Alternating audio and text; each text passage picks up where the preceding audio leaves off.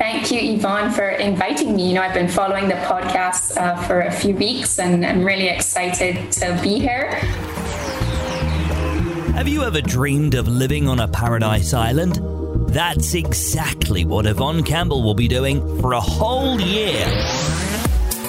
Otherworld Travel presents Life in Barbados a year on a paradise island. Welcome to this week's episode. So, what has been happening here in Barbados?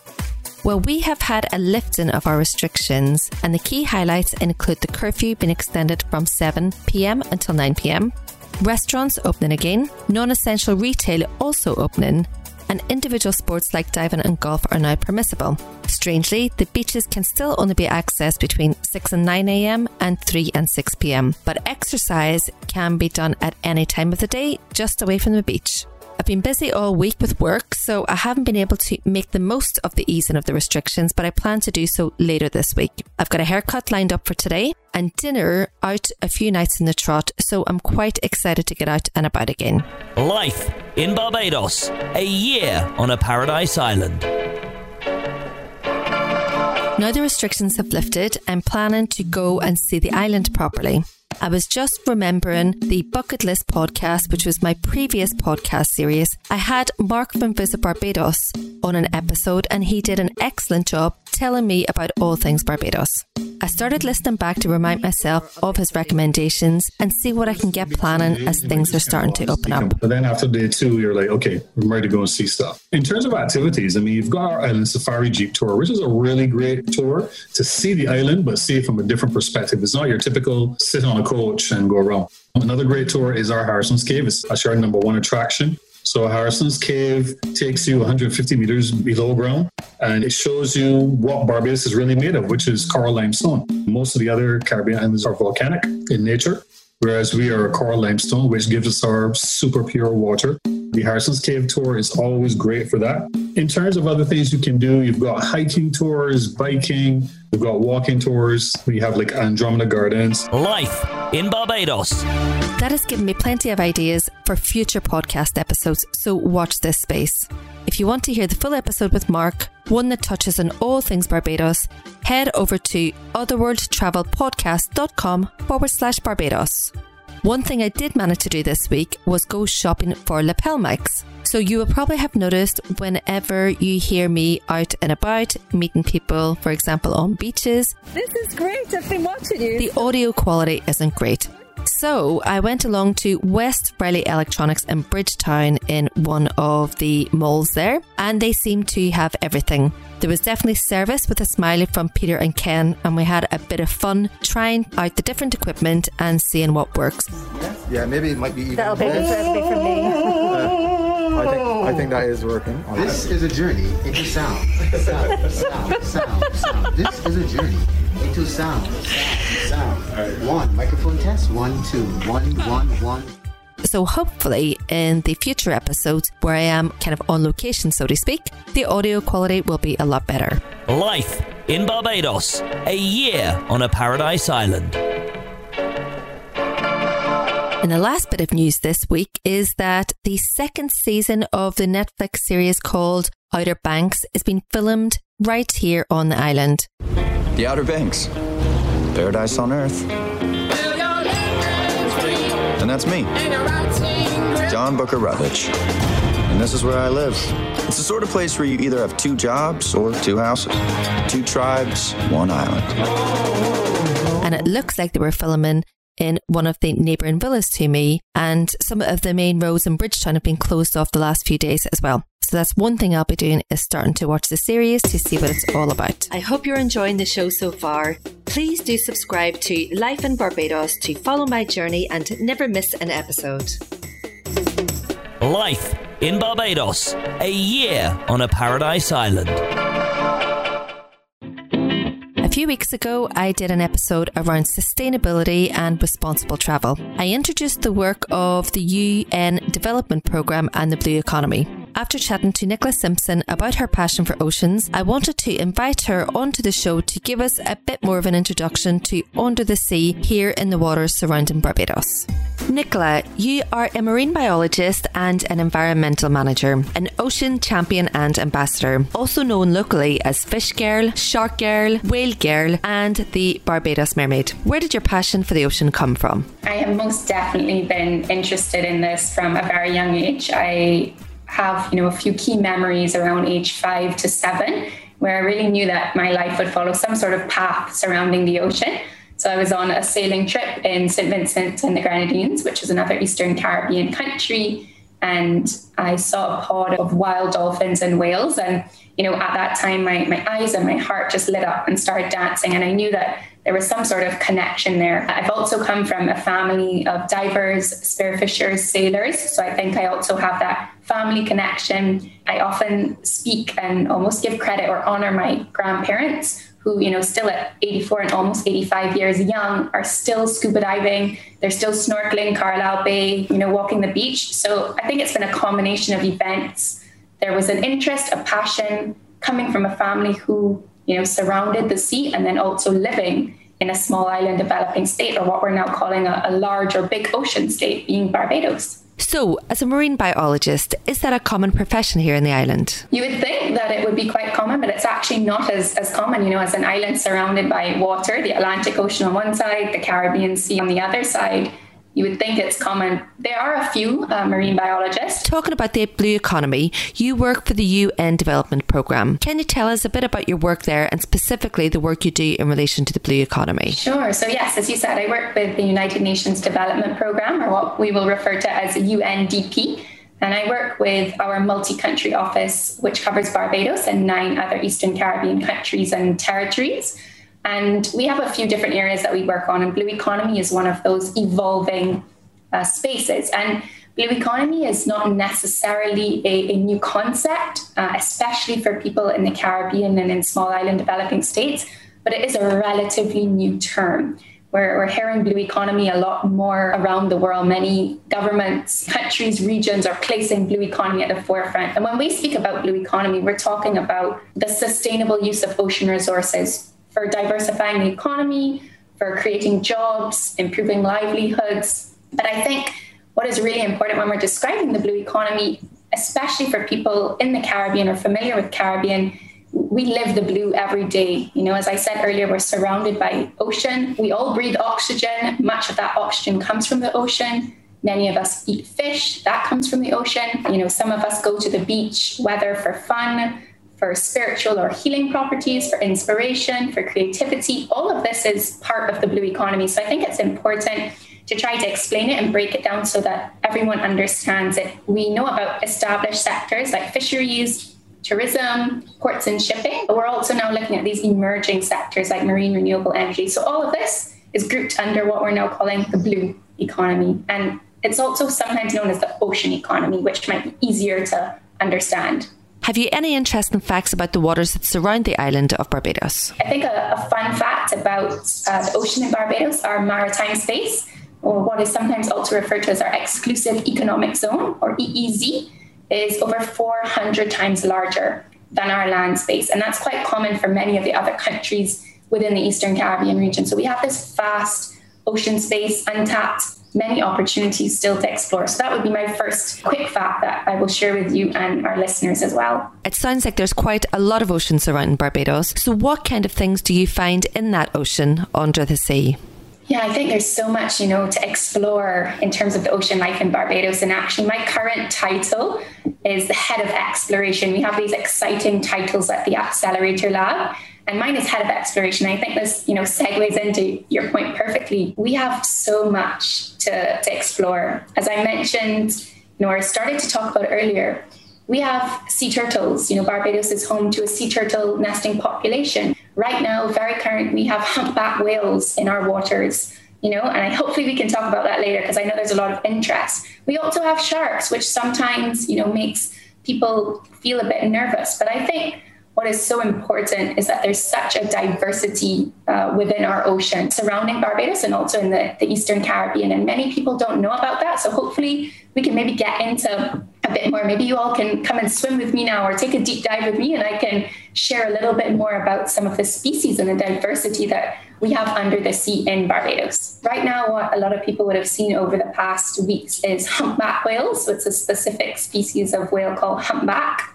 Basically, they migrate, some of them migrate to the warmer waters of the Caribbean to breed and have calves. So they basically mate and have their babies uh, in the Eastern Caribbean warmer waters. So we've been trying to track the movement of these whales over over the past years, many researchers or just passionate ocean champions like myself. And if they follow current trends, uh, they will probably stay around Barbados for about six weeks this year because that's what's been happening in the past. You know, everyone kind of the next question that people ask me, well, where can we see them? Yes. You know, are they official tours? It's it's obviously really hard. You know, these are wild species; they move as they wish. But there have been a few key trends in terms of sightings on the north and east coast. And then what you would have referred to is there have been a few sightings of one pod, what we call a pod, a mother calf pair on the south coast. So we've seen a lot of those videos circulating on social media and over the past few days. So humpback whales migrate to the warmer waters of the Eastern Caribbean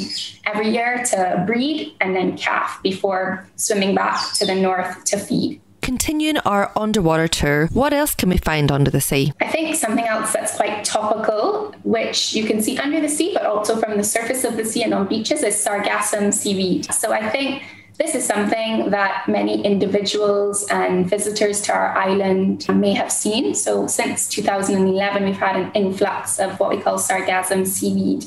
There's a sub regional outlook bulletin which says, you know, in the next few months, we're going to have some like moderate to severe sargassum influxes on our shores.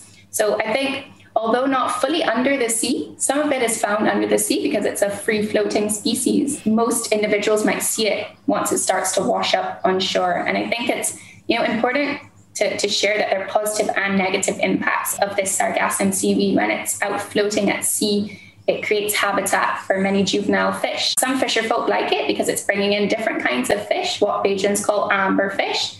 But some fisher folk might not like it because the sargassum seaweed can clog their boat engines, for example.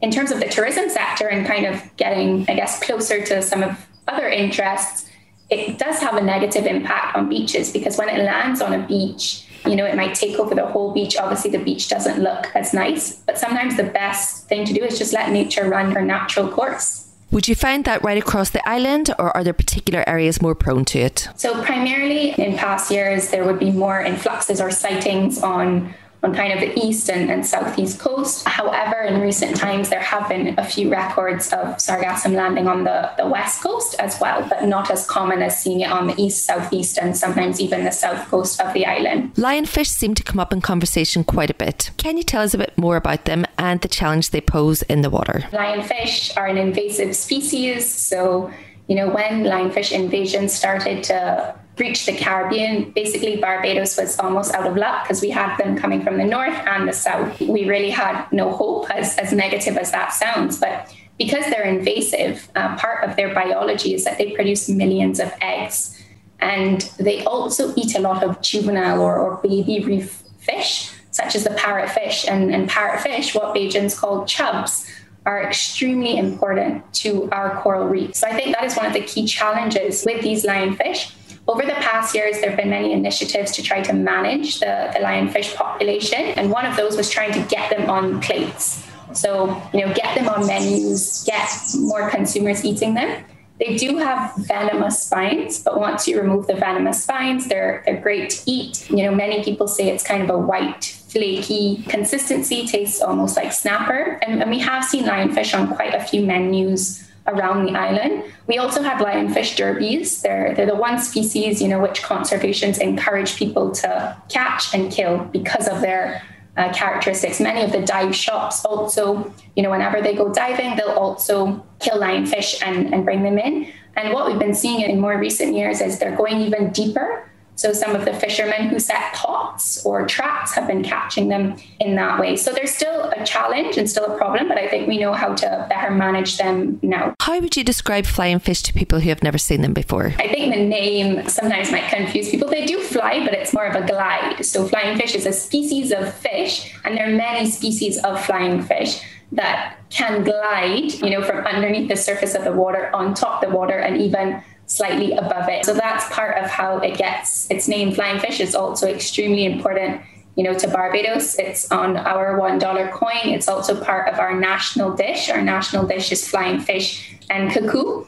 Unfortunately, in recent years, there are not as many flying fish in our waters. So the prices of flying fish have gone up. Most people that eat them love them. It's one of the most popular fish in Barbados. And, you know, if you are a visitor to our island, you know, it's highly recommended that you do try flying fish. Obviously, once it's on your plate, you know, the, the slight wings that they have are removed, but it's because of those wings and their gliding, or what some people refer to as flying capabilities, that that forms part of how they get their name flying fish. What about the fish that ends up on your plate? How much of that is local versus imported? Sure, I think this is a, a, great conversation that we can, you know, just touch the touch on the surface. Many individuals, you know, assume that it's local and unfortunately a lot of our fish, a lot of our produce, a lot of products in general are imported and, and unfortunately fish and seafood products are, are no different. There are, you know, estimates ranging from 50 to as much as 86% of our fish could be imported. And this is a, a huge range because different organizations and entities um, provide different information. But I think it's safe to say that a lot of our fish is imported. However, some of the most common fish that you might see in Barbados, which are the ones that are most commonly caught, still do include flying fish.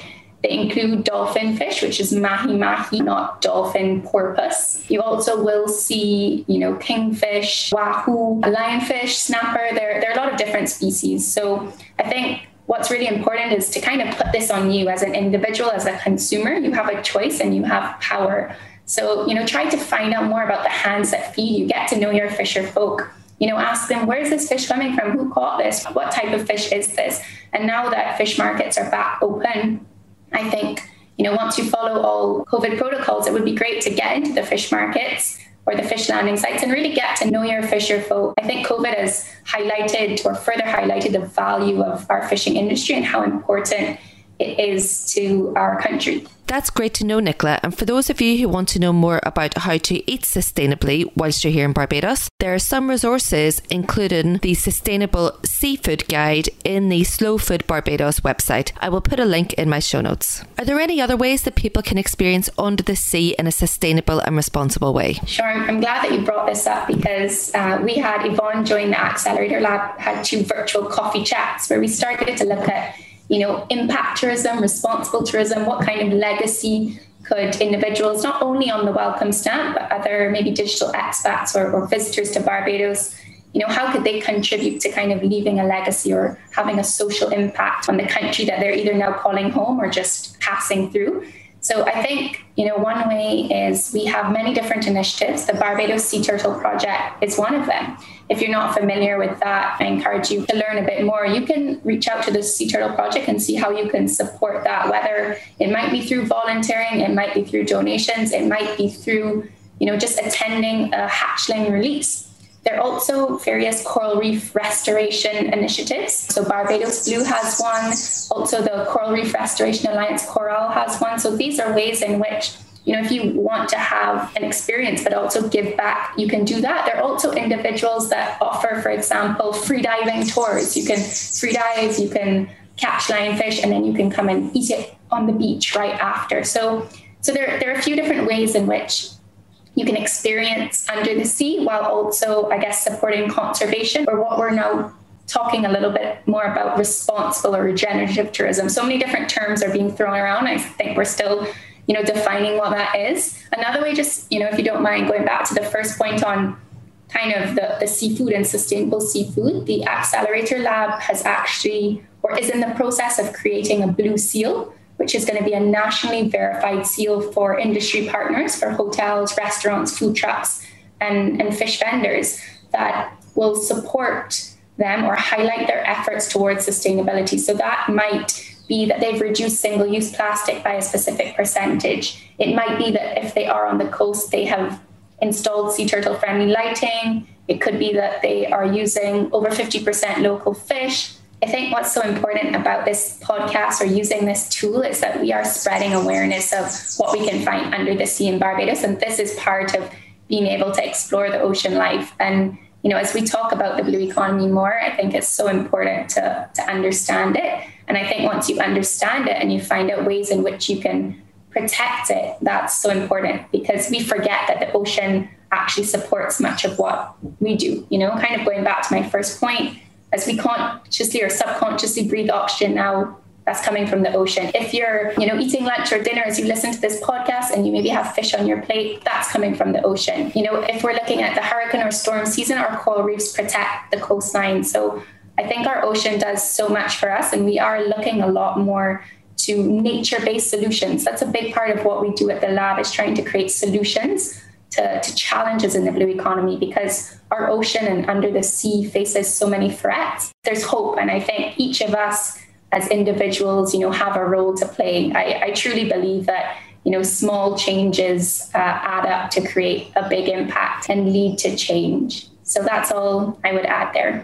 Thank you for your time today, Nikola. You've given me a few ideas of other things that I can try as the restrictions are starting to ease. So I look forward to creating some podcast episodes around these at a later date. Thank you for having me. And, you know, I'm, I'm happy to continue sharing all about, you know, work that I've done in the past, my passions, and, and what I'm doing right now with the Accelerator Lab as the blue economy starts to evolve as you know a really important way to contribute to the sustainable development of our countries within the region. Life in Barbados. The latest since my chat with Nikola a few days ago is that the whales are on the move and have been sighted on the west coast near where I live. So I will be on whale watch for the next few days fingers crossed I get to see them. Nikola has also given me quite a few ideas for other things I can try as the restrictions are easing, so I look forward to creating some podcast episodes around these later on. In the meantime, please head over to life-in-barbados.com forward slash podcast, where you will find my show notes to find the links from the different things we've talked about today, links to my Instagram where you can see Barbados through the eyes in my photos, and a link to the Bucket List podcast for that full Barbados episode with Marc McCollin. If you're enjoying my show, I would love it if you could also leave a review. It makes a huge difference. Again, you can find the details of how to do this at life-in-barbados.com forward slash podcast. Make sure you subscribe to Life in Barbados, a year on a paradise island. Go to life-in-barbados.com forward slash subscribe. If you've been enjoying life in Barbados, you're going to want to check out my other show, The Bucket List. Each episode, I chat with locals, guides, and even some people I met along the way on various dream trips. Experience safari in Tanzania, road trips across the US, and hiking across Australia's national parks, just to mention a few of the episodes. Go to otherworldtravel.com forward slash podcast. And remember to subscribe so you don't miss any future episodes.